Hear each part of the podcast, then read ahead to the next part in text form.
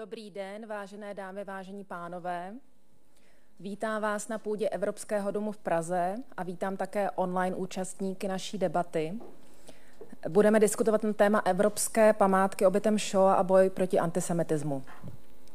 Debatu budou, budu moderovat já, tímto se vám představuji, Eva Horolová, zástupkyně vedoucí eh, Evropské, zastoupení Evropské komise v Praze, čili takové ambasády Evropské komise v členském státě Evropské unie. A naše pozvání do debaty přijala paní Hanna Kubátová, odborná asistentka působící na Fakultě sociálních věd. Dobrý den, děkuji. Pan Robert Dřehák, zvláštní zmocněnec pro holokaust, mezináboženský dialog a svobodu vyzvání z Ministerstva zahraniční věcí České republiky. Dobrý den, děkuji. Dobrý den, děkuji za pozvání. A pan Michal Pelíšek, tajemník Federace židovských obcí. Také vám děkuji. Dobrý den. Ráda bych omluvila pana Martina Šmída z neziskové organizace Postbellum, kterého jsme uváděli na programu, ale bohužel onemocněl, takže nemůže dorazit. Děkuji. Tuto debatu organizujeme ve spolupráci s institutem Europeum, kterému také tímto děkuji. Budeme mít asi tak hodinu a půl na naší diskuzi a po nějakém úvodním slovu všech panelistů a naší původní úvodní výměně bude samozřejmě takto debata otevřena i vám pro diskuzi z pléna. Na úvod bych ráda řekla, že současná Evropa vyrostla na troskách druhé světové války a holokaust je nedílnou součástí české historie v evropských souvislostech. Od roku 2004 je Česká republika členem Evropské unie, dobrovolně se integrujícího společenství států na bázi jednotného trhu, právního státu a společných hodnot. A právě proto je boj proti antisemitismu a, a také proti rasismu jednou z priorit Evropské unie. Evropská komise předložila už v září 2020 akční plán proti rasismu a v říjnu 2021 pak strategii EU pro boj proti antisemitismu a na podporu rozvoje židovského života. Návazně pak členské státy Evropské unie v březnu 2022 přijali společné rozhodnutí, že na národní úrovni připraví akční plány jak na boj proti rasismu, tak eh, ohledně té druhé strategie. Než se teda obrátím na panelisty ohledně přípravy národní strategie proti antisemitismu a k dispozi tohoto téma, tak bych ráda připomněla, že té evropské strategii se jedná o mnoho aktivit v rámci tří hlavních pilířů. Ten první je předcházení všem formám antisemitismu, druhý ochrana a podpora židovského života a podpora výzkumu a ten třetí je vzdělávání a připomínání památky obětí holokaustu. Ale to je ta evropská strategie. Co ta česká? Takže bych ráda slyšela od vás, pane Řeháku, jak rezort ministerstva zahraničních věcí vede přípravy České národní strategie a kdy odhadujete její přijetí? Děkuji. Tak eh, já děkuji za pozvání. Eh, já jsem eh, si říkal, že bude lepší, když vám udělám nejdřív takovou prezentaci, abyste měli celkový obrázek vlastně v jakém prostředí, z čeho, z jakého prostředí vlastně vychází ta snaha tu eh, Českou národní strategii udělat. Eh, já doufám, že ta strategie bude jednou. Eh, vy víte, že tady byla skupina, skupina, která očekávala Mesiáše a už je to 2000 let, co nepřišel, tak doufám, že nám to nebude trvat tak dlouho. Ale už dlouho se o tom bavíme a je to dobře, protože to dozrává. A já vám teďka vlastně představím Eh, tu strategii ve fázi vývoje předtím, eh, než eh, vlastně je dokončena, odsouhlasena dalšími subjekty. A to taky znamená, že to je pozvání pro vás, že do toho procesu se můžete zapojit a pokud budete mít nějaký nápad, co by tam ještě mohlo být, tak ho rádi uvítáme. Eh, já jsem eh, tu eh, prezentaci jsem nazval stejně jako vlastně téma toho mého příspěvku Cesta k České národní strategii pro boj proti antisemitismu. Ta Česká národní strategie je vytvářena, hlavními gestory jsou ministerstvo vnitra, ministerstvo zahraničních věcí ve spolupráci s Federací židovských obcí. To jsou vlastně tři hlavní subjekty. Nicméně je to strategie, která by se měla prolnout vlastně celou státní zprávou. Měly by se na ní podílet ministerstvo školství, ministerstvo spravedlnosti a další rezorty státní zprávy. Eh, hlavním koordinátorem za ministerstvo zahraničních věcí jsem já, jako zvláštní zmocněnec pro holokaust, mezináboženský dialog a svobodu vyznání. A ta strategie bude pokrývat tři základní oblasti. My jsme slyšeli ty tři oblasti, která, eh, které pokrývá ta evropská strategie. Ta naše strategie, strategie bude pokrývat právo o spravedlnost, vzdělávání eh, a bezpečnost. Bude to, a podpora, to bude v rámci toho, eh, té bezpečnosti a podpory židovského života. Eh, bude zároveň, eh, bychom chtěli, aby to nebyla strategie, která je pouze na papíru, protože těch strategií už vznikala celá řada. Já jsem si tady připravil jenom pár kopií, abyste viděli, kolik strategií už vzniklo, ale chceme, aby tam byly konkrétní vlastně plány závazné pro ty jednotlivé aktéry, to znamená, aby tam byly vlastně opatření, že se eh, bude dělat to a to do tehdy a do tehdy a eh, bude se hodnotit, evaluace se bude dělat, jak vlastně se pokročilo. Ta strategie by měla být hotová do konce tohoto roku. Doufám, že se nám to povede. Tady vidíte, jak by mohla vypadat vlastně už, nebo to už je začátek vlastně Eh, už je nějaký koncept, takže tady vám dávám nahlížet do úplně prvního konceptu. Eh, bude tam eh, vlastně popis toho, jak vypadá boj s antisemitismem na úrovni Evropské unie, na úrovni České republiky, co je to vůbec antisemitismus a potom, jaké se cíle té strategie a jednotlivé kroky. To, co bych chtěl tady zmínit, že vlastně ta strategie vychází také a je těsně navázána na eh, práci eh, IHRY, což je Mezinárodní organizace pro připomínku holokaustu. A já jsem moc rád, že tady v sále máme členy eh, této české delegace při IHRA, International Holocaust Remembrance Alliance. Je tady paní doktorka Zuzana Pavlovská z Židovského muzea, paní Marta Malá z Nadačního fondu obětem holokaustu a jsou tady další lidé, kteří eh, spolupracují, jako je třeba pan doktor Kraus eh, nebo tady pan eh, kolega Pelíšek z židovské, z Federace židovských obcí. Ta IHRA, ta Mezinárodní aliance pro připomínku holokaustu, vypracovala nesmírně důležitou věc po ohromných diskuzích a to byla pracovní definice antisemitismu. Ta definice je důležitá proto, protože vlastně někdo řekl, co ten antisemitismus vlastně je a e, snahou té koncepce bude také to, aby vlastně se to, ta definice prolnula až na úroveň třeba práce policie nebo práce soudů, aby to nebyla jenom e, definice, která, e, kterou si dala dohromady nějaká organizace a pak ji postupně přijali různé státy, včetně České republiky, v roce 2019 na úrovni vlastně eh, parlamentu. Nicméně, aby se to promítlo do, eh, do konkrétní práce, když se setkají třeba policisté s, eh, s projevy, které jsou zde popsány, aby věděli, že se jedná o antisemitismus. Antisemitismus podle této de, definice je tedy vnímání židů, které se může být vyjádřeno jako nenávist vůči židům, retorické a fyzické projevy, Eh, které jsou namířeny proti židovským eh, nebo nežidovským jednotlivcům či jejich majetku, proti institucím a náboženským zařízením židovské komunity. Eh, to je vlastně ta hlavní věta, která je v té definici.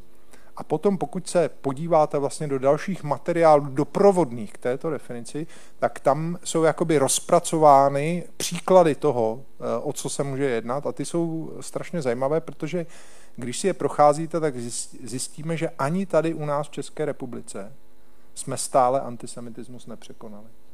Já vám teď ukážu několik příkladů, eh, které jsou tam eh, uváděny výzvy k zabíjení nebo poškozování židů, napomáhání takové činnosti eh, v rámci nějaké radikální ideologie či extremistického výkladu náboženství. To znamená, i v naší zemi eh, vidíme to, že se někdy vlastně eh, ostrakizuje náboženství jako celkově a často je do toho vlastně zahrnut i judaismus. Lživé, dehumanizující, demonizující nebo stereotypní výroky o židech, o kolektivní moci židů. Stále znovu se vracíme na národní, a, ale i vlastně jako mezinárodní úrovni k takovým stereotypům, jako že eh, za, eh, za všemi velkými ději jsou židé, za, eh, za 11. zářím a tak dále, vše, za všechno mohou židé. A to, že se stupňuje v dobách krize. My prožíváme tři velké krize najednou, což je nesmírně stresový faktor.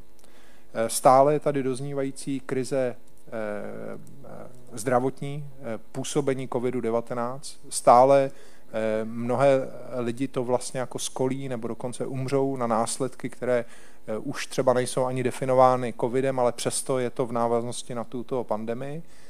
Je tady nastávající ekonomická krize a je tady krize bezpečnostní, jakou jsme nezažili od druhé světové války. Ty scénáře vývoje ruské agrese na Ukrajině jdou tak daleko, že vlastně bezpečnostní experti dneska vám řeknou, že jsme mezi scénáři použití eh, jaderné hlavice anebo dlouhotrvajícího konfliktu, který bude stát eh, další desítky a stovky nevinných lidských životů, znásilněných žen, unesených dětí a zbytečně zabitých eh, mužů a starých lidí a tak dále. Eh, to vše na nás působí, působí to na společnost a opakovaně z historie víme, že v okamžiku, kdy nastává nějaká velká krize ve společnosti, tak se hledá nějaký viník nebo se snižuje tolerance té společnosti jako takové. To znamená, že v rámci na tyto krize, pokud se budou dále eh, prohlubovat, tak určitě uvidíme nárůst, nárůst intolerance. Eh, nebude se to týkat jenom Eh, vlastně té židovské menšiny, ale bude se to týkat všech menšin, cizinců, xenofobie a tak dále, protože z historie víme, že takováhle je reakce lidí. Ve světě se to ví a já jako diplomat musím říct, že pozoruji na mnohých mezinárodních forech, že vlastně to vede na druhé straně k mnoha protiakcím, protože lidé si uvědomují ten stoupající tlak a že vlastně Eh, začíná se daleko víc diskutovat, jak boj proti antisemitismu, tak svoboda eh, vyznání, tak eh, význam mezikulturních a mezináboženských dialogů. Další, co, co bych zde chtěl podotknout, je, že vlastně tato definice i hry zmiňuje i to, že se často demonizuje stát Izrael, nebo dokonce jsou snahy je to takzvané hnutí BDS, o eh, blokaci zboží výrobků, které vznikly v nějaké části Izraele. A eh, ten antisemitismus se přelívá vlastně také eh, v nenávist vůči státu Izrael.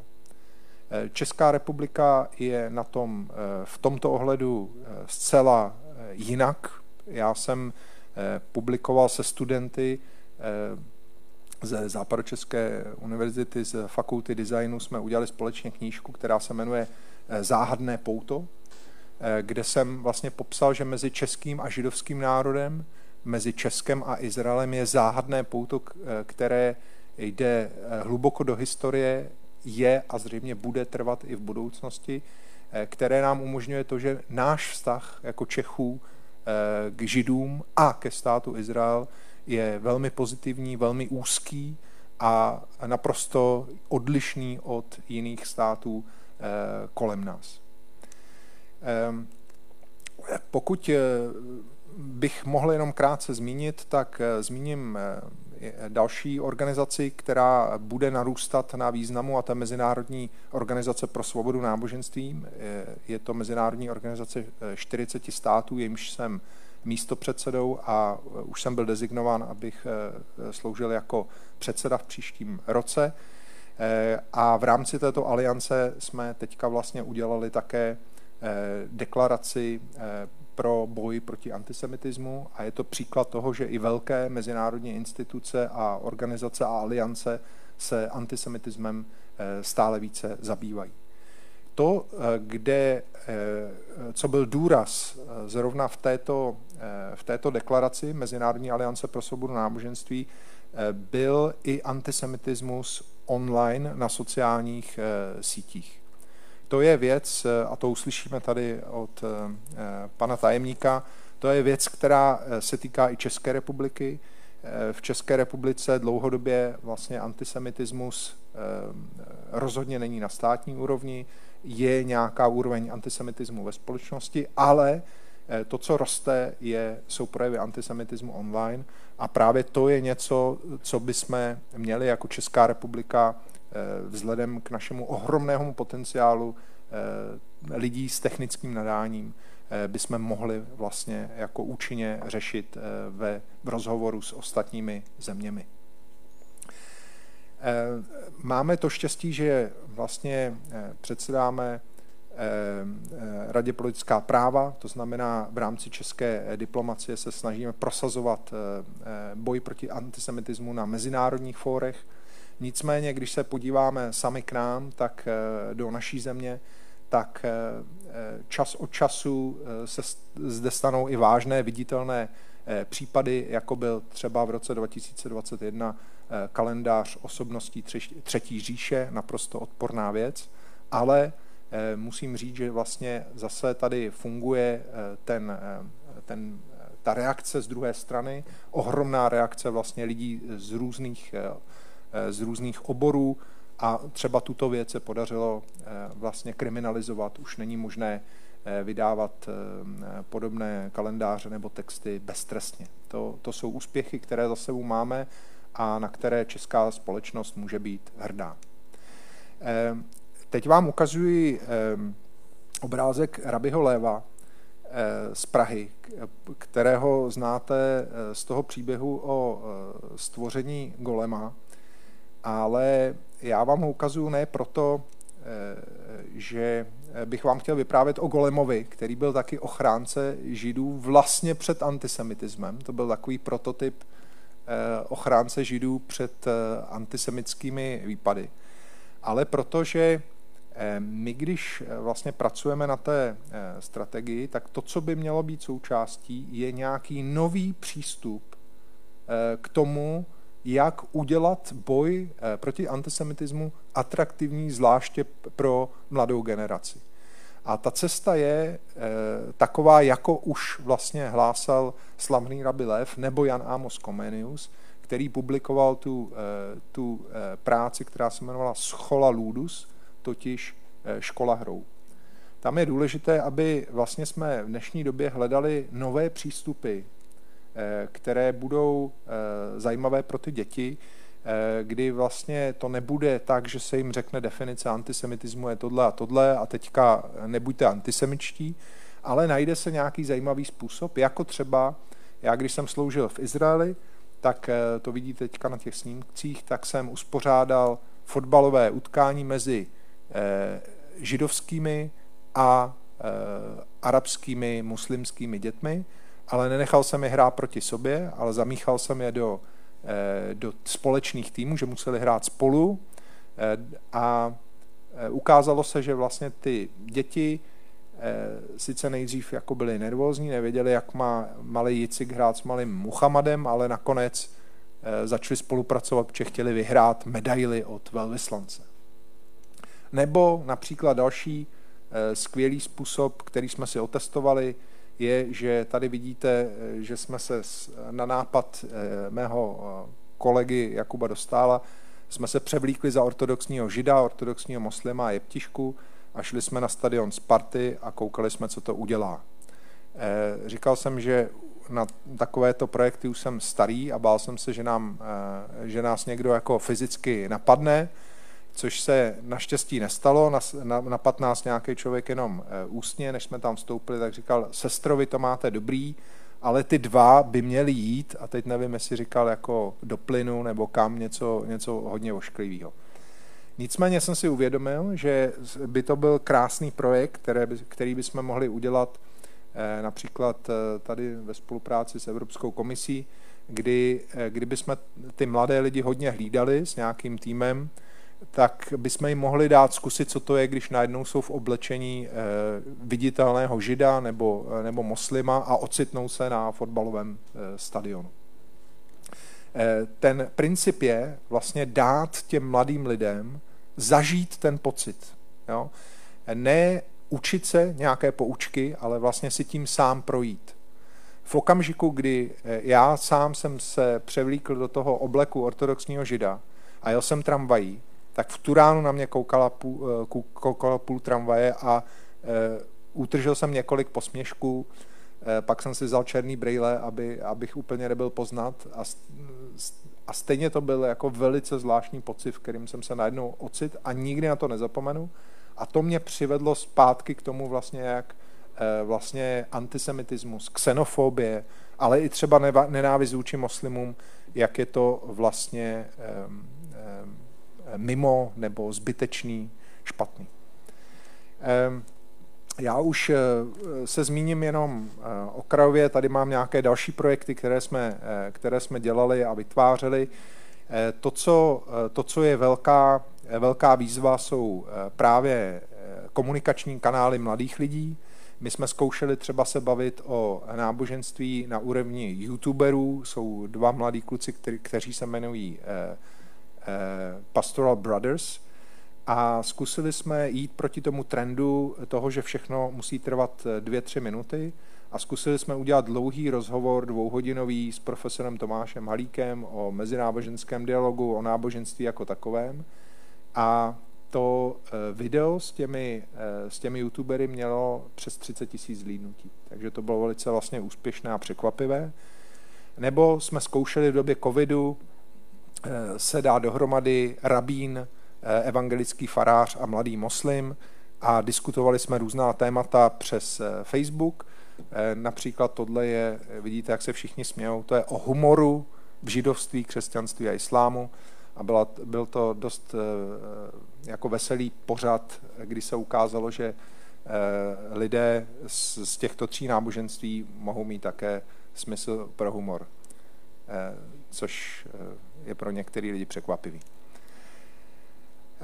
Už jsem zmiňoval ruskou agresi.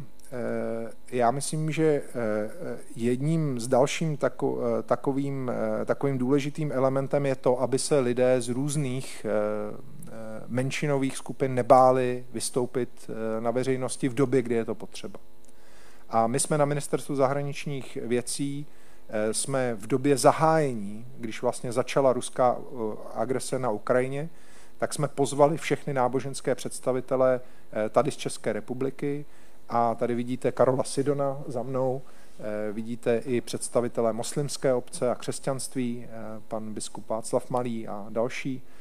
A Eh, společně jsme vlastně napsali otevřený dopis eh, náboženským představitelům v Rusku, aby pomohli svým vlivem eh, se vyjádřit k zastavení té války. Ta reakce, já jsem si myslel, že ta reakce nebude žádná, nicméně jsme dostali zprávu a potom i link, že jedna z malých církví v Rusku dokonce ten dopis v ruštině otiskla na svých webových stránkách v Rusku, což si myslím, že hodně riskovala Eh, dostali jsme eh, odpověď i od oficiálního vedení pravoslavné církve, eh, ruské pravoslavné církve, ale ten byl vlastně v duchu ruské propagandy.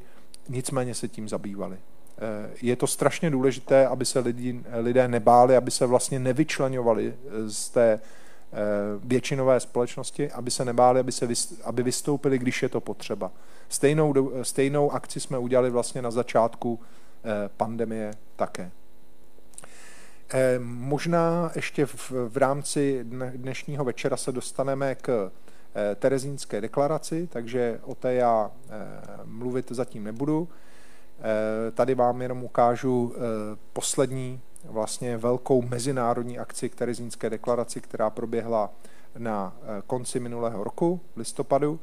A zde vám ukážu už jenom poslední obrázek mé snahy komunikace s arabskými zeměmi vlastně eh, v, právě v otázkách tolerance, mezináboženské tolerance. Každý rok děláme na Ministerstvu zahraničních věcí eh, mezikulturní konferenci eh, se státy z z arabského světa spojené pod OIC, Organization of Islamic Cooperation, a vždy, tím, vždy tam také zveme někoho z, jako představitele židovství. Na té poslední byl, bylo několik lidí, včetně právě rabína Karola Sinona.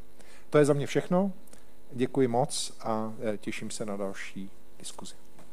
Děkuji moc za úvodní slovo a díky moc, pane Řeháku, za všechnu tu vaši energii, kterou tomu věnujete. A jsem taky velmi ráda, že slyším, že jako český diplomat jste takhle velmi aktivní i na těch diplomatických mezinárodních fórech, protože i jedno z našich velkých témat je například podzastoupení Čechů, konkrétně v institucích Evropské unie, ale je to vlastně obecně i v různých dalších mezinárodních institucích, takže jsem ráda, že aspoň v tomto tematice máme silný hlas. Děkuju. A rád bych se zeptala pana Plíška, proč je ta národní strategie důležitá a spolupracujete nějak jako Federace židovských obcích na jejich vzniku? Eh, dobrý den ještě jednou, děkuji, děkuji za slovo. Eh, já na to velmi rád odpovím.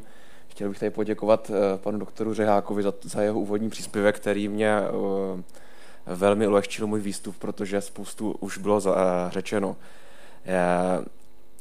Já bych za sebe a vlastně dovolám si říct za celou židovskou komunitu chtěl říct, že je dobře, že Evropská unie antisemitismus řeší a že ho řeší samostatně. Eh, že strategie proti antisemitismu je speciální dokument eh, a, a není, to, není antisemitismus schován v nějaké širší strategii eh, boje proti xenofobii nebo boje proti rasismu. Eh, jak tady řekl eh, Robert, Robert Řehák, antisemitismus má oproti těmto jiným zhoubným nenávistným ideologiím svá specifika a je dobře, že se k němu přistupuje specificky. Asi tady budu nosit teďka dříví do, do lesa, když řeknu, že nebo když připomenu, že z historie z posledních tisíc let třeba v, Evropě, v Evropě víme, že pokud židovská komunita kdekoliv v Evropě prosperovala, tak prosperovala celá společnost. Pokud ta židovská komunita nějakým způsobem strádala, židé byli vyháněni, ostrakizováni nebo než kvůli vraždění, tak to znamená, že celá ta společnost byla v nějaké krizi, často hluboké. Takže si myslím, že ta korelace mezi prosperující komunitou židovskou a prosperující společností je eh, obecně velmi jasná, eh, velmi zřejmá. A proto ten boj proti antisemitismus není boj na obranu Židů, a to je boj pro budování demokratické svobodné společnosti. Takže já to chápu takto a, a jsem rád, že jsme do toho nějakým způsobem eh, tady v České republice zapojení.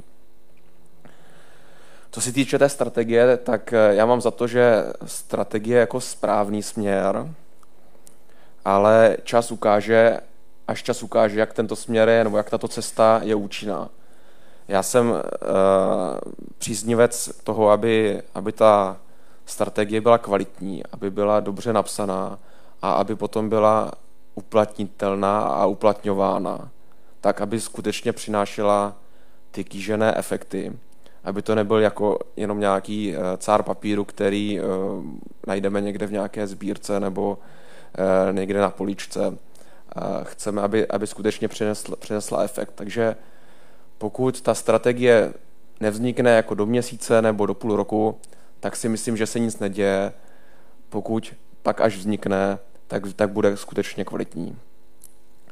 Uh, takže za federaci možná ještě bych uh, mohl říct, že jsem rád, že jsme do toho procesu přizváni a doufám, že teďka v, po té, co už jsme si trošičku zvykli na to, co se děje ve světě, to, to tady zmiňoval Robert, to znamená ty všechny ty, ty krize, které nás teďka v posledních měsících postihly, takže budeme schopni nějakým způsobem společně s, s těmi orgány veřejné zprávy tu strategii dotáhnout.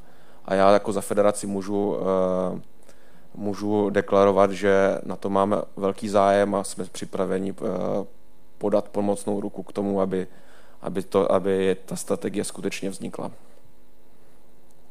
Děkuji vám. Paní Kubátová, vy se ve své akademické práci zabýváte otázkami antisemitismu, nacionalismu, vztahy mezi většinou a menšinou. Je téma Shoah jako historické téma pojímáno spíš na té národní úrovni anebo i na té evropské úrovni? Eh, ja by som tiež začala tým, že poďakujem eh, za to pozvanie a aj za slova mojich predrečníkov, na ktoré nadviažem a pokúsim sa odpovedať na vašu otázku. A, a, a ak, to, ak to nebude úplná odpoveď, tak to možno súvisí s tým, že tá otázka bola komplexná. A ja by som skúsila na to odpovedať trochu obklukou. Začala by som tam, kde vy ste začala toto stretnutie. A ak si správne pamätám, tak ste začala slovami, že európsky projekt vzniká na, na troskách druhej svetovej vojny. Um, a mám pocit, že toto odráža akýsi paradox uh, spomienky na antisemitizmus a to, ako si aj pripomíname holokaust. Uh, že na jednej strane um, máme teda európsky projekt, ktorý hovorí o tom, že, že je postavený na základoch zničenej Európy, tiež zničenej komunity. Niektorí historici hovoria, že, že Európa vlastne vzniká na novo na židovskom cintoríne po roku 1945, kedy vlastne Euró- spolupráca európskych národov má predísť podobnému konfliktu a kedy ako základné emócie, ktoré vedú európsky projekt, a sú emócie hanby a lútosti za to, čo sa stalo. Tí, ktorí sa venujú tomu, ako si následne po roku 1945 táto zničená Európa spomína na to, čo sa stalo, hovoria však o tom, že um, hoci deklarácie Európskeho projektu hovoria o akomsi spoločnom spomínaní a o tom, že to, čo sa stalo, sa nesmie nikdy opakovať, to je to známe a nikdy viac, ktoré počujeme opakovane v prípade etnických konfliktov, tak na národnej úrovni prechádza akési zbavovanie sa zodpovednosti za to, čo sa stalo. A proces, ktorý sa domnievam, že má svoj vývoj na celom kontinente, či už to bol pôvodný východ alebo západ. Jeden z takých autorov, o ktorom, alebo ktorého práce rada používam svoje výuky a ja som prišla sem po troch hodinách pred náš šok o antisemitizme. Um, Tony Judd hovorí o tom, že vlastne tá povojnová Európa, tá pamäť holokaustu je teda ako keby rozdelená na ten západ a, a, a východ a že obidvoje má svoje špecifika a podľa neho dnes vieme, že viacerí autory poukazujú na rôzne nuancie toho, možno kde Tony Judd nehovoril um, všetko úplne správne, ale ale, ale jeho základné asi moto alebo myšlienka, téza platí to, že existuje to vytesňovanie zodpovednosti, prebieha buď formou akéhosi toho, čo on nazýva, a, tiež iný, Henrik Russo, vyšistický syndrom, to znamená, že to, čo sa stalo v našej minulosti, vnímame ako nie úplne našu minulosť, pretože to komplikuje to národné ponímanie a ako národné spoločenstvo si radi pripomíname. Buď to zlé, čo sa nám stalo, ale ideálne, ak to spravili naši susedia alebo nepriatelia, alebo tie hrdinské etapy nášho národa a našej pamäti. Čud potom hovorí, že na východnej Európe a vlastne tú pamäť holokaustu, antisemitizmu prekrýva to druhé utrpenie, a, ktoré komplikuje vyrovnávanie sa a, pre a, východnú Európu. A že teda, ale kde si myslím, on a viacerí iní dochádzajú k podobnému záveru, že teda po roku 1990 a, a potom tiež vplyvom ďalších prístupových rokovaní a, a, európskych krajín vrátane nás, Československa alebo Česká a Slovenska, um, sa európsky politici uh, pokúšajú vytesať pamäť holokaustu do kameňa. Jude, ale aj ostatní vlastne poukazujú na to, že to, čo politici radi robia, nefunguje. Politici radi uh, otvárajú múzea, pamätníky, príjmajú dokumenty, pretože ako my, ktorí sme aj na univerzite a musíme vyplňovať ministerské dokumenty, vieme, že existujú indikátory, ktoré musíme vyplniť, aby bolo zrejme, že sme urobili tú časť práce našej, ktorú sme urobili. A vlastne viacerí historici, ktorí sa venujú tej povojnovej pamäti, poukazujú na to nebezpečenstvo toho, kedy sa vlastne odkaz holokaustu premietne do niečoho, čo politici môžu využiť, vyfotiť sa pri tom a povedať, že došlo k nejakému pokroku v danej veci. To myslím si, že kde ja s ním súhlasím a keď ja učím svojich študentov a vysvetľujem im, prečo je dneska dôležité a relevantné o tom hovoriť, je, že aby si, sme si pamätali, čo sa stalo, musíme vedieť, čo sa stalo. A nepomôžu, nepomôžu nám v tom symboly, ale pomôže nám v tom znalosť tých udalostí, komplexná, hlboká, niekedy nepríjemná pravda o tom, akým spôsobom sme sa aj my zachovali. Myslím si, že nebezpečenstvo európskej spoločnej pamäti holokaustu prebieha, teda spočíva v tom, že jednak je v rozpore s tým, ako si národy radi pamätajú svoju hrdinskú minulosť. A tiež tým, čo vidíme v súčasnosti, kedy politici sú si vedomi toho, že popieranie holokaustu alebo popieranie dôležitosti antisemitizmu je politicky nepripustné, alebo by malo, aspoň teoreticky, politikov nejak vyviesť z dobrej spoločnosti. Napriek tomu teda miesto antisemitizmu alebo protirómskych, protiislamských retorik hovoria o potrebe patriotizmu a vlastenectva.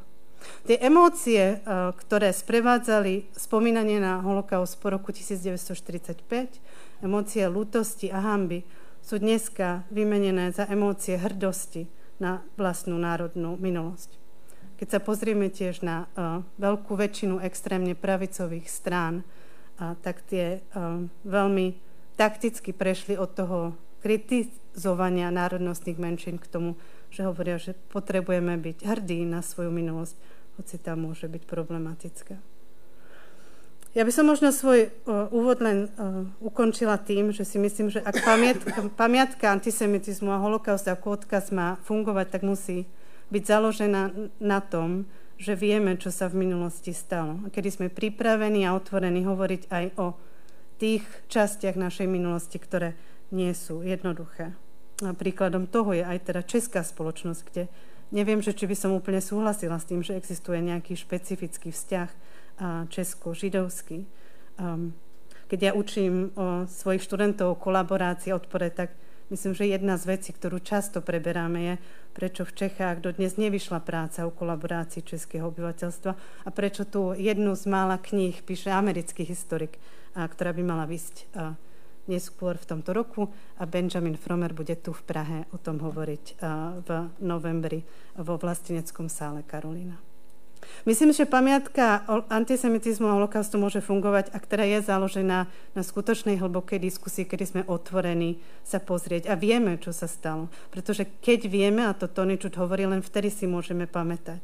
A on dokonca hovorí, že dôležité je byť pripravený zabúdať, ale zabúdať môžeme až vtedy, kedy práve prejdeme tým, tými emóciami lútosti za to, čo sa stalo a čo informuje našu minulosť a čo informuje tiež naše myslenie a činy do budúcnosti.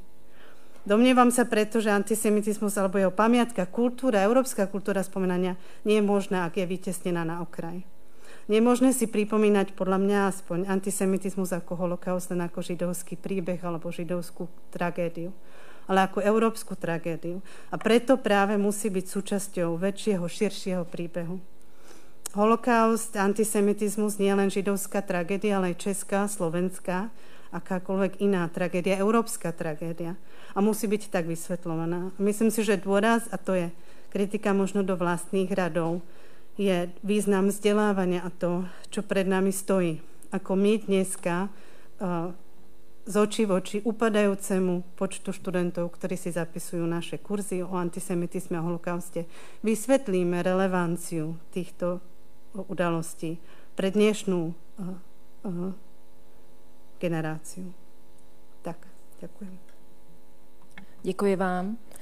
Pane Pelíčku, Federace židovských obcí vydává každoroční zprávu o stavu antisemitismu v České republice. Myslím, že se chystáte v několika asi blízké době uveřejnit další.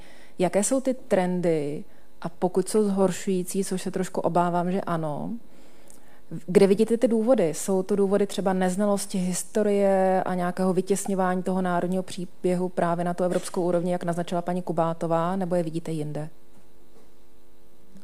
Hm, děkuji za otázku. Ano, máte pravdu. Jako každý rok eh, Federace židovských obcí připravuje zprávu o projevech antisemitismu za předchozí rok. Eh, v současné době v podstatě finišujeme se zprávou za rok 2022. Eh, z těch závěrů, které zatím jsou jako zcela zřejmé, je situace následující. V absolutních číslech si myslím, že ta situace u nás je vlastně velmi dobrá, obzvlášť pokud ji srovnáme se státy, Eh, s ostatními státy Evropy, eh, třeba s Francií, s Belgií nebo jinými západoevropskými státy. To znamená, eh, ta míra otevřeného antisemitismu, antisemitismu je v Česku stále, stále jako na nízké úrovni. Nedochází k nějakým fyzickým útokům, nedochází k, nebo pokud dochází, tak, jsou, tak to jsou ojedinělé případy, nedochází k k útokům na majetek nebo, nebo ně, něco, něco v tomto smyslu. Ale co pozorujeme, a je to v našich očích velmi znepokojivé, je nárůst incidentů, které se stanou v tom online prostředí. A můžu vám už teďka eh, prozradit, že oproti loňskému roku, předloňskému roku, tak loni jsme zaznamenali dvojnásobný počet těchto incidentů, které se staly Eh, v online prostředí. Eh, ty incidenty, pokud je zaznamenáváme, tak samozřejmě eh, při její identifikaci tak používáme tu pracovní definici hra. A proč považujeme tento trend za nebezpečný, i když je to v uvozovkách jenom v online prostředí, nikomu se ve skutečnosti nic neděje, tak je ten, protože z zahraničí eh, a z těch fyzických útoků, které se, eh, které se v zahraničích dějí, víme, že téměř každý tento eh, závažný incident, tom, každému tomu takovému závažnému incidentu předcházela nějaká radikalizace. A ta radikalizace právě probíhá v online prostředí. To znamená, když to takoby zhrnu v jednoduše, tak nikdo nebude útočit bez toho, aniž by se před, se před, před tím eh, eh, ne, neprojevoval na, na těch sociálních sítích nebo na, na internetu. Tak, teďka nevím, jestli jsem úplně odpověděl na, na vaši otázku. Myslím, že na první část. Já zeptám se, jak, jak zněla druhá část. Kde vidíte ty příčiny? Příčiny to... Jestli jsou případně v té neznalosti, co se stalo? Určitě, určitě taky, ale, ale je to rozhodně složitější. A jak říkala tady paní doktorka, tak, tak eh, pokud bychom si mysleli, že, že děti budou mít ve škole prostě x hodin eh, výuky o, o tom, co se stalo během holokaustu, takže ta, eh, že ta míra těch incidentů nějakým způsobem poklesne, nebo, nebo se zvýší porozumění společnosti, co to vlastně ten antisemitismus je, tak by to bylo velmi naivní je potřeba eh, k tomu přistupovat z mého pohledu nějakým způsobem chytře. A, eh, a jak řekla paní doktorka, víme, že stavění pomníků a, a, a, a, a bronzových soch eh, tomu antisemitismu nezabrání. Ale, ale jaký jsou ty konkrétní, konkrétní, konkrétní cesty, jak, jak, jak to zlepšit, to právě obsahuje ta strategie a co se týče třeba vzdělávání, tak já bych v tomto uh, se spolehl na akademickou obec a, a odborníky, které, kteří, kteří se, uh, se tomu věnují. Tak. Eh, já bych chtěl teď narušit ten eh, úplně poklidný průběh téhle diskuze a otevřít eh, takovou diskuzi, kdy si dovolím jako nesouhlasit tady s některýma věcma a třeba vás to taky vybudí k tomu, že se přidáte na jednu či druhou stranu. Souhlasíte? Můžu to zkusit udělat? Eh, tady bylo řečeno několik věcí, ke kterým se musím vyjádřit. Eh, já v diplomaci eh, často pracuji se symboly. Ty symboly jsou hrozně důležité. To, když nějaký politik se vydá do Osvětimi, nebo jde otevřít památník obětem holokaustu, je důležité. Má to svůj význam, má to význam proto, protože to je veřejná osobnost. Ten člověk má za sebou nějaké podporovatele a ty podporovatelé, když vidí, že jejich nějaký vzor, idol, politický vůdce navštíví Osvětim nebo Terezín, tak, si, eh, tak se tím buď to zabývají, anebo vidí, že toto je ten směr, kterým by se měli vydávat. To znamená, je to důležité. Ne, že to není důležité. Stavění soch je taky důležitý. Já, já, já jsem hrozně rád, že máme sochu Nikolase Vintona na eh, hlavním nádraží a když lidé eh, odjíždí z vlaku, vidí sochu Nikolase Vintona a sám jsem byl vlastně u vzniku toho památníku, těch dveří vlastně Eh, který je tam k průchodu, když se jde k hlavnímu nádraží. Moje idea kdysi, kterou jsem rozvíjel s Hugo Maramem, byla, že by na jedné straně byl uříznutý vagón, na druhé straně vlastně toho průchodu by byly ruce rodičů, kteří mávají těm dětem a je to, vznikl nakonec památník, kdy vlastně z, toho, z té myšlenky toho vagónu tam zůstaly ty dveře a ty ruce jsou v okénku těch dveří. Eh, symbolika vlastně poděkování těm rodičům, kteří měli tolik ducha přítomnosti, že ty své děti posadili na vlak a často věděli, že už je nikdy neuvidí. A i takovéto místo, eh, jako jsou ty dveře na hlavní nádrží, má svůj význam. Eh, jak pro ty lidi přeživší, jako pro toho Hugo Marova, mělo hrozný význam, že se to udělá vlastně jako vyjádření poděkování jeho vlastním rodičům, kteří ho posadili na ten vlak, tak pro další generace, které kolem procházejí a vědí, že tohle místo je eh, věnováno této věci. Dál bych chtěl eh, ještě eh, jako zproblematizovat výrok, že vlastně Češi nemají žádný specifický vztah ani k Židům, ani ke státu Izrael.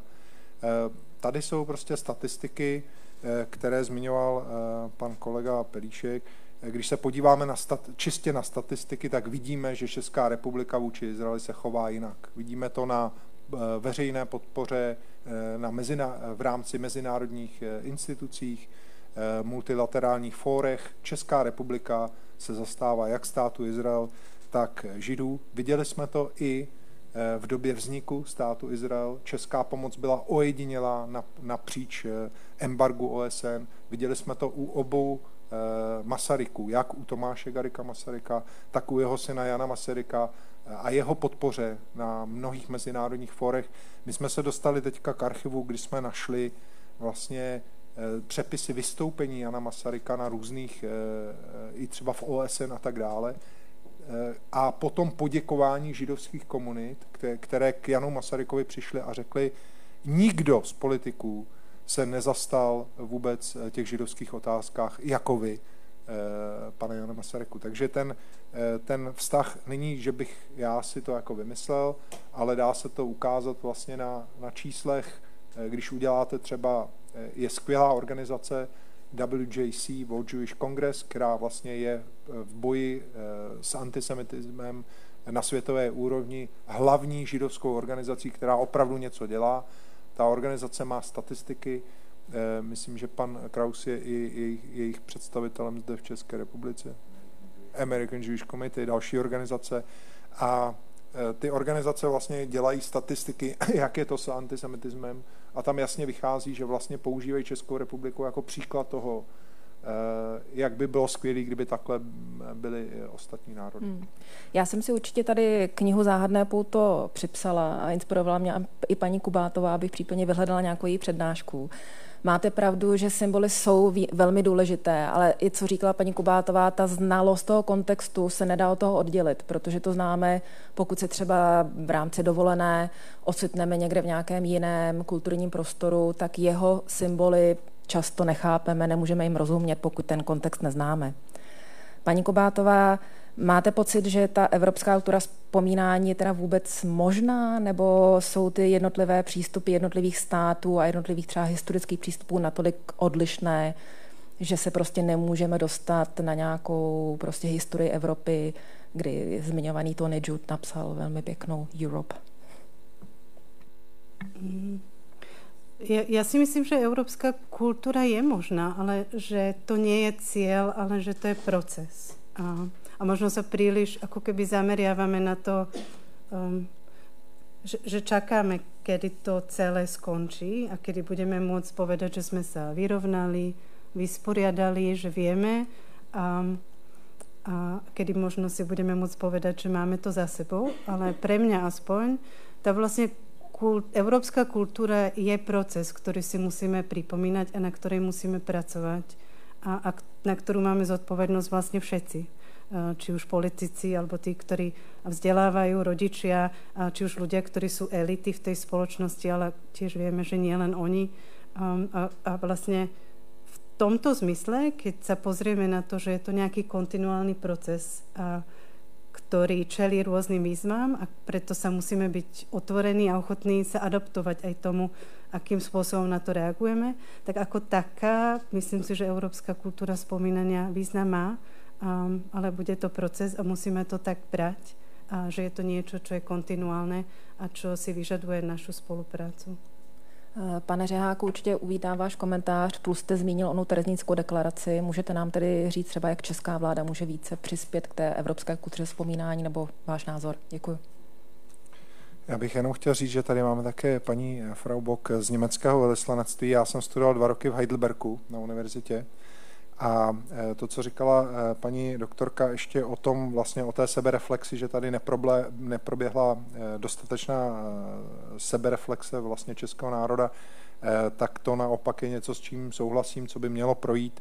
Vlastně každý národ by měl otevřeně udělat svoji vlastní sebereflexi. Já bych si přál, a tímto vzdávám hold Německu, kterou, která tímto vlastně jako Německo tímto prošlo v úplně jiné míře, než, než jsme byli my. Co se týče Terezínské deklarace, je to, byl to další důkaz toho, že Česká republika vlastně je v, v některých otázkách daleko napřed oproti ostatním zemím.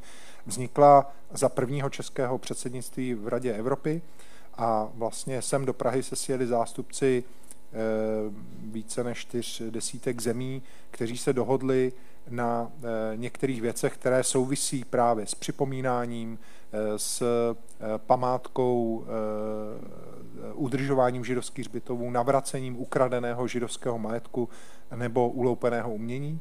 A vlastně za dalšího předsednictví České republiky v Radě Evropy, to znamená v minulém roce, jsme udělali vlastně po těch všech letech eh, eh, další konferenci, aby jsme viděli, kam se to pohlo. Tam byl velmi eh, důležitý činitel pan doktor Tomáš Kraus, kdy jsme se vlastně podívali na to, co se za ty roky událo, kam jsme se posunuli. A to připomínání, které se tady zmiňovalo, je nesmírně důležité. Třeba já sám u sebe jsem viděl, že Eh, tím, že jsem se začal zabývat eh, připomínáním holokaustu, tak jsem získal zcela zvláštní citlivost. A ta citlivost je ke všem projevům, které by se mohly časem vlastně e, přeměnit v nějaký, ať už útok na jednotlivce nebo dokonce genocidu. A ta citlivost, kterou jsem si vybudoval na připomínce holokaustu, mě vede dál citlivosti třeba k romské otázce. Eh, k připomínání romského holokaustu, eh, k věcem, eh, v kterých česká společnost ještě má daleko větší mezery, než, než, než je antisemitismus. A, a nebo vůbec celkově ve vztahu k menšinám, nebo k tomu třeba k těm hrůzám, které se dějí nedaleko prostě našich hranic v rámci ruské agrese na Ukrajině. Pan Borel, vysoký představitel EU pro zahraniční věci, nedávno ostře odsoudil slova ministra zahraničních věcí Ruska Lavrova o právě zneužívání holokaustu v jeho rétorice. A paní Kubátová zmínila tu mantru, kterou jsme si vypěstovali v, té poválečném, eh, v tom poválečném diskurzu, to nikdy více. Ale jak jste zmínil, pane Řeháku, teďka prostě vidíme v médiích eh, zprávy o unášení ukrajinských dětí k nelegální adopci v Ruské federaci, vidíme zprávy o ruských močírnách, slyšíme prostě spoustu těch dehumanizujících výroků, které jste taky zmínil uh, ohledně historie a, a antisemitismu a Shoah. Je tahle působíte v diplomaci. Je tahle ruská, jen ten ruský diskurs výjimkou v těch mezinárodních vztazích, anebo i jiní aktéři s někomu chylují? Já bych chtěl především říct, že jsem byl eh, těmi událostmi v Buči a tak dále naprosto šokován. Já jsem nevěřil, že v Evropě se můžou dít takové věci, které, eh, které se udály.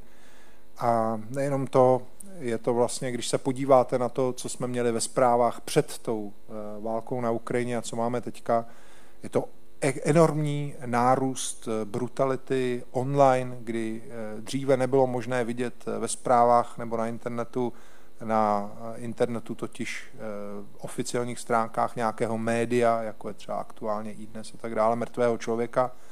Dneska tam máme celá videa o tom, jak někdo někoho zabije, Eh, zprávy o, eh, o mučení, eh, brutálním mučení, záběry masových hrobů, vykopávání mrtvých lidí z masových hrobů. To je něco, kam jsem si nemyslel, že se vůbec dostaneme a je mojí otázkou na zasedání IHRA bylo to, jestli jsme v rámci té Mezinárodní aliance pro připomínku eh, holokaustu také nedělali něco špatně. Například, že jsme se příliš soustředili na to, na ten diskus mezi námi, západními eh, zeměmi a, a méně jsme komunikovali eh, se zeměmi, které v té alianci nejsou. A já si myslím, že takovou tu úvahu bychom měli udělat. Měli bychom se snažit Eh, zjistit vlastně, co, eh, co bylo na tom, eh, na tom špatně, jestli je možné navázat nějaké vztahy s nějakou částí občanské společnosti a rozhodně trvat na těch principech toho, že to je nepřijatelné a dělat všechno pro to, a aby ta válka skončila co nejdříve a lidé tam přestali umírat. Nicméně ani potom to nebude dobré, zřejmě ta hrozba zůstane dál. Ti Eh, to připomínání holokaustu je také důležité v tom, že my, když dneska vlastně připomínáme holokaust, ukazujeme na ty vyníky a, eh, a vlastně pojmenováváme ty zločiny, tak těm lidem, eh, kteří dneska chtějí nebo páchají to samé, dáváme taky na vědomí, že i vy jednou můžete být povoláni k zodpovědnosti za všechno, co uděláte. Nic se neskryje, jsou týmy, vyšetřovací týmy a tak dále, to znamená, že vy, když dneska zastřelíte civilistu, eh, můžete si být jistí, že někdo bude vás jednou hnát k zodpovědnosti, postaví vás před soud. A to se může týkat i eh, samotného prezidenta. Zneužívání eh, narrativů holokaustu žel není jenom, nebyla to záležitost jenom Ruska, jsou další země a političtí lídři ve světě, kteří se k tomu uchylují, ale Eh, a v tu chvíli vlastně se celý civilizovaný svět musí ozvat a byla skvělá reakce eh, pana Borela na to, musí se okamžitě říct, že to je nepřijatelné, že to není možné, že to je zneužívání eh, narrativu holokaustu. I samotné označování Ruska ze strany jako na, na, na úkor Ukrajinců, že jsou to fašisté a tak dále, je naprosto nepřijatelné. Mm-hmm. Pane Pelíčku, vy máte dojem, že tahle ruská rétorika, zneužívání holokaustu by potenciálně mohla nebo ovlivňuje i ten diskurs v České republice? Tak určitě to, určitě to nějaký, nějaký vliv má. Vidíme to v těch, právě v těch reakcích na sociálních sítích, kdy to pomáhá právě radikalizovat se určitým skupinám lidí. A já bych právě chtěl ještě na, jako reagovat na to, co říkal, co říkal Robert já jsem nechtěla, aby to vyznělo, že, že památníky nebo bronzové sochy jsou jakoby to, co nemáme dělat. To v žádném případě. Já sám osobně, já bydlím v Radotíně a často jezdím z hlavního nádraží z prvního nástupiště a chodím kolem sochy eh, Nikolase Vintna často.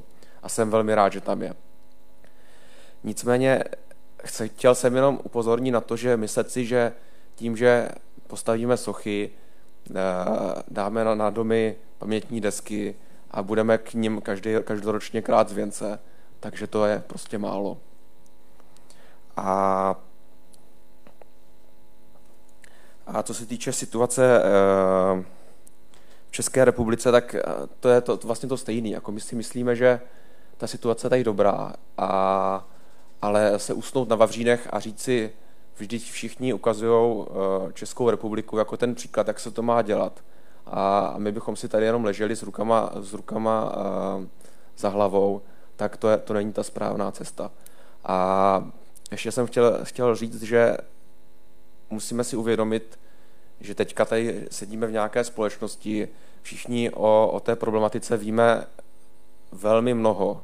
Jsme, jsme konfrontováni se svými přáteli ve, své, ve svých sociálních bublinách, a, ale toto není, tady toto, co tady, jak tady sedíme, toto není česká společnost. Česká společnost je mnohem bohatší, mnohem vrstevnatější. A, a je, je potřeba, aby ta eh, strategie boje proti antisemitismu eh, cílila na celou tu společnost, na všechny ty vrstvy, ať už eh, sociální, nebo věkové, nebo regionální. A toto je potřeba mít na paměti. Děkuji. V době vzniku té evropské strategie jsme uváděli, že asi 30% evropských židů uvažuje o emigraci z Evropy. Já jsem se o tom krátce povídala před naším panelem s panem Pelíškem, že to není otázka úplně českých eh, židovských komunit.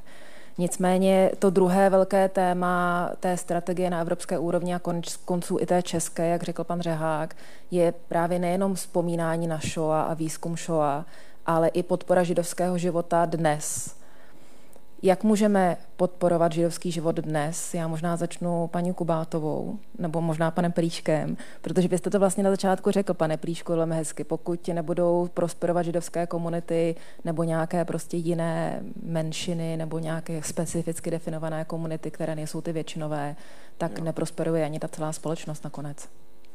No, já si totiž myslím, že uh, je potřeba mít na paměti, že s tím antisemitismem lze bojovat, lze ho jakoby nějakým způsobem umenčovat. Ale myslet si, že ho jakoby, že zmizí ten antisemitismus, to, by, to, by, to, to si myslím, že je příliš, příliš velký cíl, který nebudeme schopni uh, dosáhnout. Dokonce bychom toho nebyli schopni dosáhnout ani kdyby žádná židovská komunita nebyla. Jo, teďka mluvím úplně jako do extrému, ale pokud bychom dosáhli toho, že tady prostě my židi nebudeme, tak ten antisemitismus tady vám, vám všem ostatním zůstane. Takže eh, byl bych rád, abyste, aby, aby si toho byla většinová společnost eh, vědoma. A eh, teďka se přiznám, že jsem ztratil úplně nit. Jak podporovat ten židovský život v jo, našich evropských společnostech? Děkuji, děkuji. A proto si myslím, vlastně můžu navázat, si myslím, že je dobrý, aby evropská nebo česká společnost, ale evropská společnost, nebo vlastně celá světová společnost eh, si tu židovskou komunitu nějakým způsobem o ní pečovala, aby, aby, aby, aby se starala, že ta židovská komunita, která v tom daném regionu nebo v, konkrétně tady u nás v Česku je, aby, aby fungovala, aby, byla, aby to byla skutečně živoucí komunita. Aby to nebyly nějaké památky po, po, nějaký, po nějakým etniku, které tady kdysi dávno bylo a potom z nějakých důvodů prostě už tady není. Eh, a můžu říct za, za, za, za židovskou komunitu, že, že, že, to, že, tu pod, že tu podporu zvenčí potřebujeme, abychom skutečně uh, mohli žít uh, bohatý komunitní život, abychom mohli například provozovat uh, školu židovskou, což je takový jeden z příkladů, uh, který, uh, který myslím si, že je pro rozvoj té komunity velmi, velmi důležitý, tak, tak na, na, potřebujeme, na to potřebujeme podporu zvenčí. Děkuji. Paní Kubátová. Tak ja nemôžem hovoriť za židovskú komunitu, preto budem hovoriť za tú väčšinovú spoločnosť, ktorú neviem, že či tiež úplne celú reprezentujem, ale asi vnímam svoju zodpovednosť alebo, alebo svoj vklad uh, v tom, uh, že, v tom, čo robím. A mám pocit, že vlastne uh, často som napríklad dotazovaná, prečo ja som napísala tri knihy o holokaustu, keď v mojej rodine nie je židovský predok. A asi som nad tým aj dlho uvažovala, že prečo, čo ma k tomu viedlo. Dokonca som si robila genealogický výskum, ktorý by nemal potvrdiť židovskú stránku, ale ktorý by akoby vysvetlil či našej rodine sa niečo nestalo. A, a, ale myslím si, že po, po tých 20 rokoch, ktorých sa venujem holokaustu a antisemitizmu, je moja odpoveď na to, že skutočne vnímam antisemitizmus ako niečo, čo nehovorí o, o Židoch, ale hovorí o väčšinovej spoločnosti. Ono, to, čo vy ste hovoril, existuje na to sociálne vedný úzus, antisemitizmus bez Židov. Hovoril o tom Michael Shafir, ktorý nedávno zomrel, uh, rumunského pôvodu, žil v Prahe, bol novinárom Slobodnej Európy. Uh, a, a vieme, že to existuje. A vlastne moja odpoveď na to je, že ja cez to, čo robím, a mám pocit, že to je asi aj zodpovednosť uh, väčšinovej spoločnosti, vlastne chápať antisemitizmus nie o tom, že hovorí o tom, čím Židia sú, ale o tom, ako si my ako väčšinová spoločnosť vysvetľujeme svet a často zjednodušujeme svet okolo nás a aby možno naše neúspechy, možno to, čo nám sa nedarí, nám dávalo aspoň akýsi zmysel. A, a preto si myslím, že ak teda väčšinová spoločnosť niečo môže urobiť, alebo aspoň ja ako akademik, je práve pristupovať k tomu a vysvetľovať aj svojim študentom, že tá pamäť je dôležitá, pretože to nie je pamäť niekoho iného, ale že to pamäť našej spoločnosti a že to, keď si pripomíname, si pripomíname naše spoločnosť keď si pripomíname tie dobré hrdinné veci, keď si dávame vlajky na okná, tak rovnako si myslím, ako hovoril Renan a iný, si musíme pripomínať aj tie čaž, ťažké udalosti. Je veľmi jednoduché pre národ si pripomínať to dobré a byť hrdý, ale je ťažké a myslím, že v tom je tá európska zodpovednosť si pripomínať to, keď sme zlyhali a keď sme urobili chybu a keď je niečo, na čo v našej minulosti nie sme hrdí. A to myslím si, že robí z nás Európana. Děkuju. Pane Řáku, chcete na tohle téma něco? Už jste trošku v té své prezentaci na to nakousl. Eh, já bych chtěl jenom podpořit eh, to, co si představuji pod pojmem pod, podpora židovského života. Pro mě by to bylo vlastně takový pár jenom základních věcí, aby Eh, lidé, kteří jsou židovského původu, se v naší zemi nemuseli bát. Nemusel, eh, měl jsem teďka jednoho kolegu Michala Noska u mě na ministerstvu zahraničních věcí. On se mě ptal, jestli může chodit v kypě. Eh, já bych si přál, aby jakou otázku vůbec nemusel položit, jo? Aby, aby si nemusel otázku položit, jestli v kypě může jet v tramvaji nebo v autobuse, aby se, ti, aby se lidé židovského původu prostě nemuseli bát, nemuseli obávat, myslet dopředu, Eh, aby se cítili bezpečně a aby ta bezpečnost byla taky eh, jako objektivní věc. A to nejenom u nás, ale v celé Evropě. Eh, v současné době to není. Není možné prostě s kypou projít některými čtvrtými zemí, které jsou jenom nedaleko od nás. Další důležitou věc, která se diskutuje v Evropě v současné době, je zakazování košer porážky a obřízky dětí. To jsou věci, které v rámci volání po nějakých jiných svobodách se vlastně začne omezovat základní vlastně eh, identifikační prvky eh, židovské víry, jako je prostě košer, eh, porážka nebo, nebo obřízka.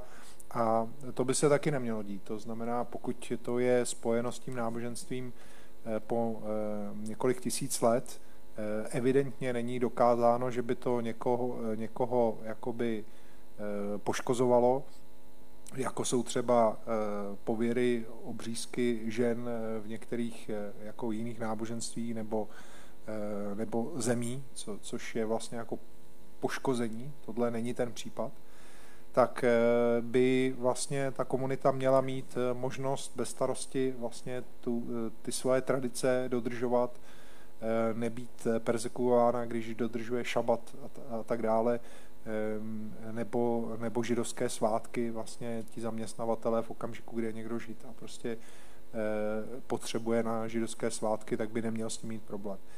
Eh, a eh, to znamená, je to takový balík, který, který vlastně mě by úplně stačilo, kdyby některé ty věci se staly úplně samozřejmé a to, by, to bych bral jako důležitou věc v té diskuzi na podporu židovského života. Děkuju. Já bych ráda otevřela tu debatu tady vám na půdě Evropského domu. Jestli máte nějaké otázky, prosím. Ondřej má k dispozici mikrofon, aby i účastníci online a pozdější nahrávky mohli profitovat. Děkuji. Děkuji. Já se omlouvám, já budu muset za chvilinku odejít. Tak já jenom považuji za nutný vám poděkovat, že jsme se tady sešli na takhle významný téma. Je mi líto, že nás tady není víc, ale nevím, kolik lidí se na nás tady dívá online. Doufejme, že jo. A chci říct, že Nechci komentovat českou situaci, to tady kolegové řekli zcela jednoznačně, ale musím říct, že Evropa ušla obrovský kus cesty. Já jsem tak trochu pamětník a pamatuju si, jak jsme eh, v rámci jedné mezinárodní židovské instituce se objednali eh, k předsedovi Evropského parlamentu tehdy, nebudu říkat to jméno, eh, byl to takový významný pan profesor, možná někdo tady vzpomene, a on nám řekl, přátelé, ano, my o tom víme, nárůst antisemitismu v Evropě je markantní, víte co, udělejte si pořádek v Izraeli, ono to přestane. To byl předseda Evropského parlamentu. Takže když se podíváme na ten výrok Josefa Borela teďka nedávny, tak tady je opravdu obrovský posun v tom vnímání toho, co jako se má a může dělat. Doufejme, že to takto půjde dál, ale to, co jste řekli na začátku, to si myslím, že je strašně důležitá věc. Pokud se dohodneme na implementaci té strategii, tak je to přesně to, co jsme chtěli, když jsme tvořili tu deklaraci. Protože deklaraci my jsme tvořili s kolegy někdy od roku 2005, a bohužel musím říci, že zůstala prakticky na papíře. Robert tady mluvil o tom, že by se podle toho měla řídit policie, státní zastupitelství eh, a tak dále a tak dále. Já si myslím, že se toto zatím neděje. Že vždycky i konec konců ty statistiky mají trošku jiný kritéria. A abychom se shodli v rámci evropského prostoru, jak vlastně budeme k tomuhle tomu fenoménu, který správně jste řekli, že má spoustu vrstev, tak jak, jak k tomu budeme přistupovat jaksi jednotně, tam ještě nejsme. Tady je zapotřebí skutečně hodně úsilí. Já doufám, že se to povede, ale jak jsme tady řekli, tak um, nemůže to být ze dne na den, ale taky by to nemělo být až někdy za, řekněme, 50 nebo více let. Tak se omlouvám a budu muset utíct. Děkuji. Děkuji vám.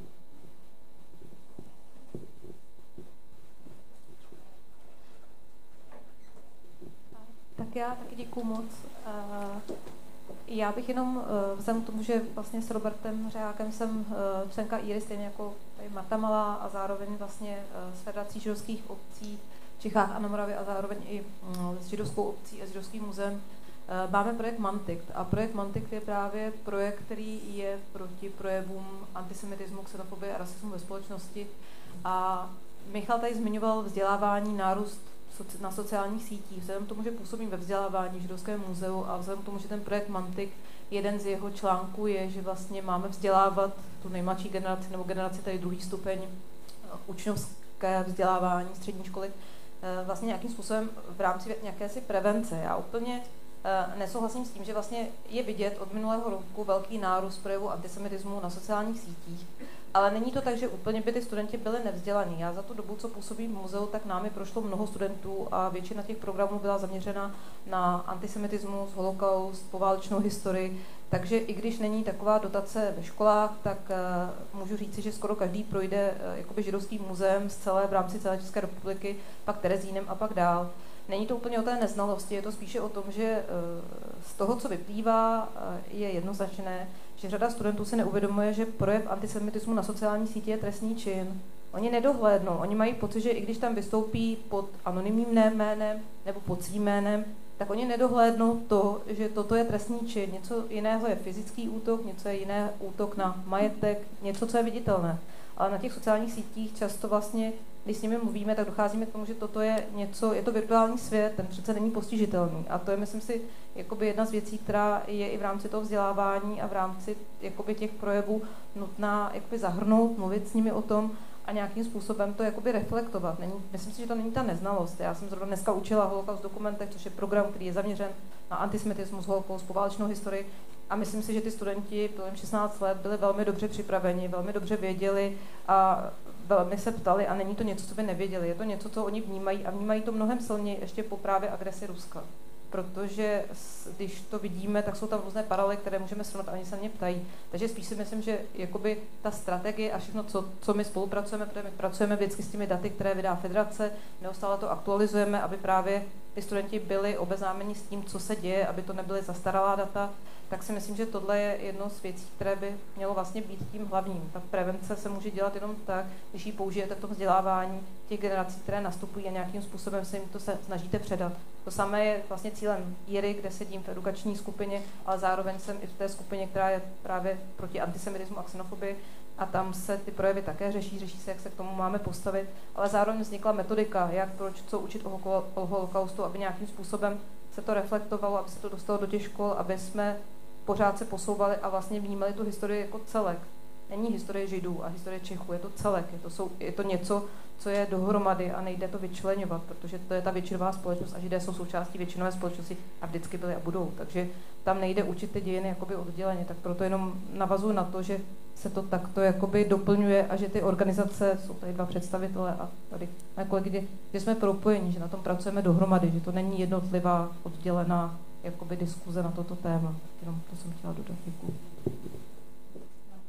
Než, než odejde ještě paní kolegyně Zoufal, eh, která eh, taky vlastně tady eh, reprezentuje akademický svět a která se lvým podílem podílela právě na té poslední konferenci Terezínské deklarace právě vytvořením akademických panelů, to znamená zapojení univerzity, Univerzity Karlovy eh, opravdu pro badatelů, profesorů do, do celého pro, procesu je to, o čem mluvila paní doktorka Pavlovská, že se navzájem propojujeme. V tom je ta největší síla, že eh, nedělá jenom se vůči jedné složce, eh, jedné skupině lidí, ale vlastně na různých úrovních z různých přístupů společně dlouhodobě vlastně ten efekt je potom vidět. Když jste mě tak odhalil. Tak eh, já jsem vlastně o tom potom eh, hodně přemýšlela o, té, eh, o téhle konferenci k výročí Terezínské deklarace. Myslím si, že, že to byla úžasný počin a hodně to rezonuje s tím, o čem několik z vás tady dnes vlastně mluvilo, že vlastně jakoby židovská témata jsou, nebo jsou dneska pojímána univerzálně, že ve chvíli, kdy, eh, řekněme, eh, se zabýváme jakoby antisemitismem, samozřejmě jakoby jeho specifiky, ale už, už vnímáme to, jak, ta, jak vlastně většinová společnost nějakým způsobem je v tom zapojená, že je to, že je to de facto, antisemitismus není o židech, ale je to právě o té, o té majoritě vždycky. Takže tam si myslím, že, eh, a to bylo krásně právě ukázáno eh, vlastně v rámci té konference, eh, kterou organizoval nedávno pan doktor Žehák, že tam byl velký prostor věnován právě třeba otázkám vlastně kvality života romské minority v Čechách. Měli jsme velké štěstí, že tam s námi byl ještě pan Čeněk Růžička, který vlastně zápětí nebo několik týdnů poté, eh, poté bohužel zemřel.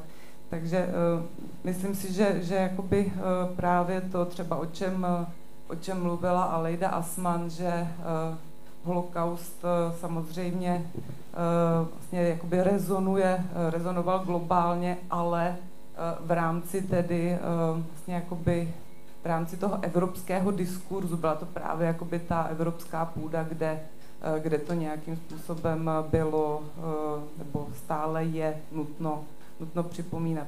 Takže já bych eh, chtěla jenom poděkovat za pozvání organizátorům a jsem moc ráda, že, že takovýmto akcím právě Evropská unie věnuje tolik potřebné pozornosti. Děkuji a nashledanou. Děkuji vám. Pokud už nemáme, máme ještě jeden dotaz, prosím. Dobrý den, já si stoupnu asi na stranu, já nejsem příliš dlouhý řečník. Já se představím, já jsem Michal Borges, tajemník židovské obce v Praze a mám dva konkrétní, ani ne dotazy, ale přání. Jedno je poměrně jednoduché. Kdy začne ministerstvo školství podporovat zájezdy dětí ze základních škol do Terezína? Doposud to podporuje to zájezdy Terezínská iniciativa, což je organizace přeživších vězní a e, ministerstvo školství se k tomu staví velmi rezervovaně, přičemž do Terezína jezdí zájezdy z celého světa i dětí. První otázka. Druhá bude podobná, když se bavíme o školství. židovská obec v Praze je zakladatelem jediné školy židovské v České republice, která má pro vaši orientaci asi 400 dětí. Kompletně bezpečnost tu bezpečnost musíme zajišťovat. Zajišťuje židovská obec v Praze a stát se žádným způsobem eh, nezúčastní, neparticipuje na zajištění té bezpečnosti. Čili to jsou nikoliv otázky. Já bych si dovolil říct, že jsou to podněty do té, do té strategie, kterou připravujete a jsou to konkrétní projekty. Pokud budete chtít, tak můžete kontaktovat, já vám dodám další. Děkuji. Pan Pelíček. Tak já bych vám chtěl poděkovat. Chtěl bych poděkovat paní Pavlovské za, já jsem to měl tady napsaný, že, že, že o projektu Mantik něco řeknu, ale, ale neřekl jsem. Tak děkuji, že mě, že mě uh, doplnila. A chtěl bych tomu říct, že, že já od té od strategie očekávám, že to nebude, prostě teďka to vlastně probíhá tak, že Židovské muzeum uh, ze své nějaké vlastní iniciativy dělá vzdělávání. Sežene si na to peníze, díky bohu z Evropské, z Evropské unie. Ano, ano, a, ale, a, ale je, to, je to něco, co, dělá, co jakoby děláte jako muzeum. Není to něco, co by, co by tady, na, na, co, na co by tady byla nějaká státní struktura nebo, nebo nějaká státní uh, úplně pod, podpora. Uh, samozřejmě, ale já očekávám právě od té, od, od té strategie, že, že muzeum to, to vzdělávání nebo další instituce budou, budou moci, uh, budou moci toto, v tomto nějakým způsobem pokračovat a budou k tomu mít uh, uh, prostor. A teďka vy, vy, vím, že chcete něco říct, ale já to do, dořeknu. tak to, tak to reaguji. No jo.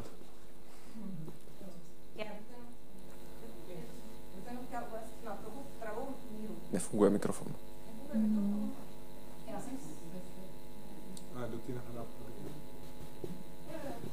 Já bych jenom uh, historicky, v roce 1996 pan doktor Pojar založil oddělení pro vzdělávání a kulturu Židovského muzea v Praze. A od začátku hlavním cílem Židovského muzea bylo propojit se s ministerstvem školství, aby ty programy, které děláme, byly akreditované ministerstvem školství a zároveň reflektovaly rámcově vzdělávací programy, které jsou vlastně náplní každé školy a vydává je MŠMT. Tudíž my, když děláme naše programy, tak všechno, co děláme, je akreditované, jsme akreditované pracoviště, to znamená, že my naplňujeme to, co vlastně ministerstvo školství vydává ve svých osnovách pro každý ročník, co by mělo zaznít. A z toho důvodu vlastně jsme navštěvováni taky a jsme podporováni ministerstvem školství. Měláme grant, několik let jsme měli grant Židé dějina kultura, který podporovali semináře pro pedagogy, podporovali vlastně besedy s přeživšími, eh, ministerstvo školství podporuje moji cestu na IRA, takže tam je jako velká vazba.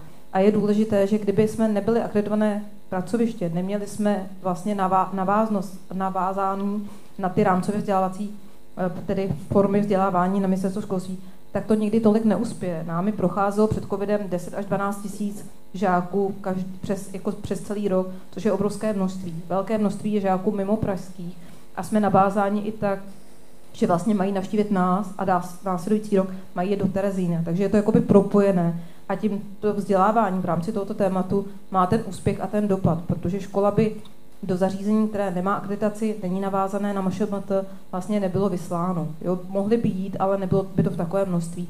Takže tady ta spolupráce třeba jakoby je a je dobrá. Tak to bych jenom chtěla tímto takhle to já, to já jsem jako vůbec eh, toto nějak nechtěl spochybňovat, já jsem, si, já jsem chtěl spíš říct, že právě o té strategii očekávám, že, že tady tato spolupráce bude nějakým způsobem více zakotvená a bude uh, bude dán prostor pro to, aby, aby byla nějaká jistota, že se v té spolupráci bude pokračovat a bude se dále rozvíjet. To je, to, to je, a bude, bude podporována i finančně, aby, aby, se to, aby, aby, aby to prostě uh, mohlo nějakým způsobem dál, dál uh, se rozvíjet.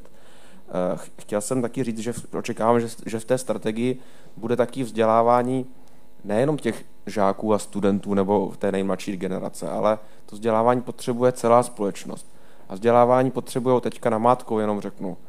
Eh, a tím nechci říct, jako že, že si myslím, že, že, že, že o tom ti to lidé nic neví, oni o tom ví hodně, ale, ale potřebujeme všichni vzdělávání. Potřebují vzdělávání policisté, potřebují vzdělávání eh, nebo mít možnost se dál vzdělávat, potřebují to státní zástupci, aby když se potom stane nějaký, nějaký incident, aby, aby taky se podle toho chovali, protože když potom federace ten incident zařadí do výroční zprávy jako antisemický, ale potom ten, ten státní aparát vlastně to nechápe jako antisemický, tak máme, tak máme problém. A vlastně není, ta, není, není ten smysl toho, toho naplňován. Tak, to jsem asi chtěl jen tak v rychlosti. Děkuju. Ještě jenom taky bych chtěl doplnit k tomu ministerstvu školství, že eh, těch programů je celá řada. Je to i podpora samotného památníku Terezín, která, která opravdu každoroční eh, velká podpora i finanční. A eh, já jenom bych chtěl říct, že vlastně možná je chyba, že se o to málo ví. To znamená, že, že by bylo dobré, kdyby to bylo víc vidět. Přesně tak, přesně tak. Jednou paní tamhle a myslím, že pak eh, pán uh, u, u okna také. Děkuji. Takže tady ta aktivita, abychom vozili děti do Terezína, je podporována eh, vlastně, ano, financuje to Terezínská iniciativa, ale ta dostává vlastně finance v tom dotačním programu podpora vzdělávací aktivit národnostních menšin. Je pravda, že v loňském roce teda nebyla podpořena, Eh, protože eh, za poslední dva roky byla školám navýše, byly školám navýšeny ty ostatní neinvestiční náklady, tak nějak se ta položka jmenuje. Takže se předpokládalo, že by ty školy si to mohly platit přímo, ale bohužel zase asi k tomu nedošlo, tak uvidíme letos. Teď eh, bylo ukončení vlastně přihlášek nebo žádostí tady do toho programu. Terezinská iniciativa se tam samozřejmě zase přihlásila, takže eh, snad bude projekt podpořen. No. Tak, tak jenom bych eh, vysvětlila tady tuhle činnost a máte pravdu, že vlastně památník Terezína, památník Lidice eh, jsou ještě na základě nějakého jiného usnesení z roku 99 podporovány vlastně zvlášť je, je pravda, že máme, zrovna jsme dostali dopis, že by žádali uh, více peněz, ale prostě v tom, podle toho usnesení je pořád nějakých těch 15 milionů, kde vlastně všechny tyhle organizace z toho mají dostat peníze a prostě tam víc není, takže tam prostě nejde, nejde od někud jinut vzít tady jako jste naší kapitoly. Takže potřebujeme iniciovat změnu usnesení. Já bych prosila mikrofon eh, pro pána u okna. Děkuji.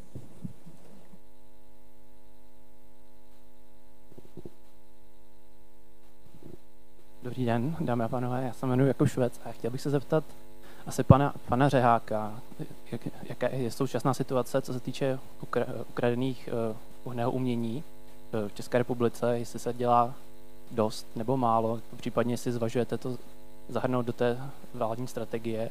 O tom bych se zeptal i pana Pelíška, jestli souhlasí, že se dělá dost, nebo po případě, jaké on vidí překážky tady v této záležitosti. Děkuji vám. Já jsem hrdý na to, že eh, v České republice máme Centrum eh, dokumentace majetkových převodů, což je centrum, které vlastně bylo zřízeno proto, aby se identifikovaly ukradené, eh, ukradené umění, ukradené předměty. To nevím o moc státech, které by takovou, takovou tu instituci měly. Ta, to centrum funguje dobře a zrovna je to je to, eh, řekl bych, několik dní, kdy se vracely eh, umělecké předměty jedné z rodin eh, na ministerstvu školství. A byla to hezká událost toho, že se podařilo identifikovat kresby, malby, další předměty a mohlo se to vlastně vrátit těm právoplatným lidem, kterým, kteří pocházejí od těch lidí, kterým to bylo ukradeno nebo Eh, nebo se toho museli jako pod nátlakem zdát. Já si myslím, že eh, se v České republice na rozdíl od jiných zemí dělá hodně, ale vždycky se může dělat víc.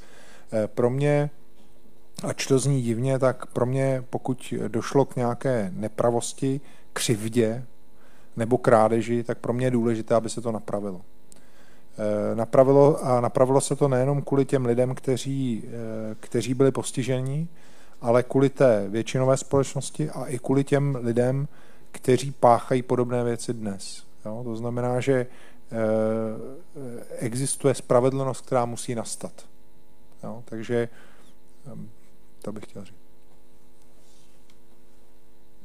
Tak a za mě, já teda se přiznám, nemám úplně jako konkrétní data, abych, abych mohl kvalifikovaně odpovědět, ale myslím, že nic neskazím, když řeknu, že, že dost se nedělá nikdy a vždycky se může dělat víc. Ono to někdy eh, jako pochopitelně velmi těžký eh, dosáhnout té, dosáhnout té spravedlnosti, a, a v tom, a, ale pokud je, pokud je to těžký, tak je potom důležitý dosáhnout nějakého aspoň symbolického očkodnění nebo nějakého uh, něčeho aspoň aspoň v té symbolické rovině, když už ne v té, v té původní hodnotě nebo v té, v té to původní množství, tak ta, ta, ta symbolika je určitě, určitě důležitá. A teďka, ale víc konkrétně vám na to, na to neodpovím. Eh, děkuji vám. Já jsem slíbila mým panelistům, že skutečně se budeme povídat tu hodinu a půl. Moc vám děkuji za veškerou vaši eh, informaci, za veškerou vaši práci, které tomuto tématu věnujete. Děkuji zde přítomným v sále, taky za vaši pozornost a zajímavé dotazy a zajímavý feedback. Loučím se s diváky v onlineu, děkujeme. My pak budeme mít tu nahrávku k dispozici, případně ji můžeme dále šířit. My jako zastoupení Evropské komise spolupracujeme například eh, se Združením občankáři a každé léto pro ně tady děláme týdenní letní školu, takže to je určitě network, který podle mě ocení i, i další informace k tomuhle tomu tématu. Já vím, že pan Řehák asi musí už někam běžet, ale pokud vy tady v sále máte trošku času, zvu vás tady na malé pohoštění a můžeme ještě dále diskutovat. Děkuji vám. Děkujeme za zorganizování této diskuze a děkujeme všem, kteří přišli i ti, kteří nás sledovali. Děkujeme.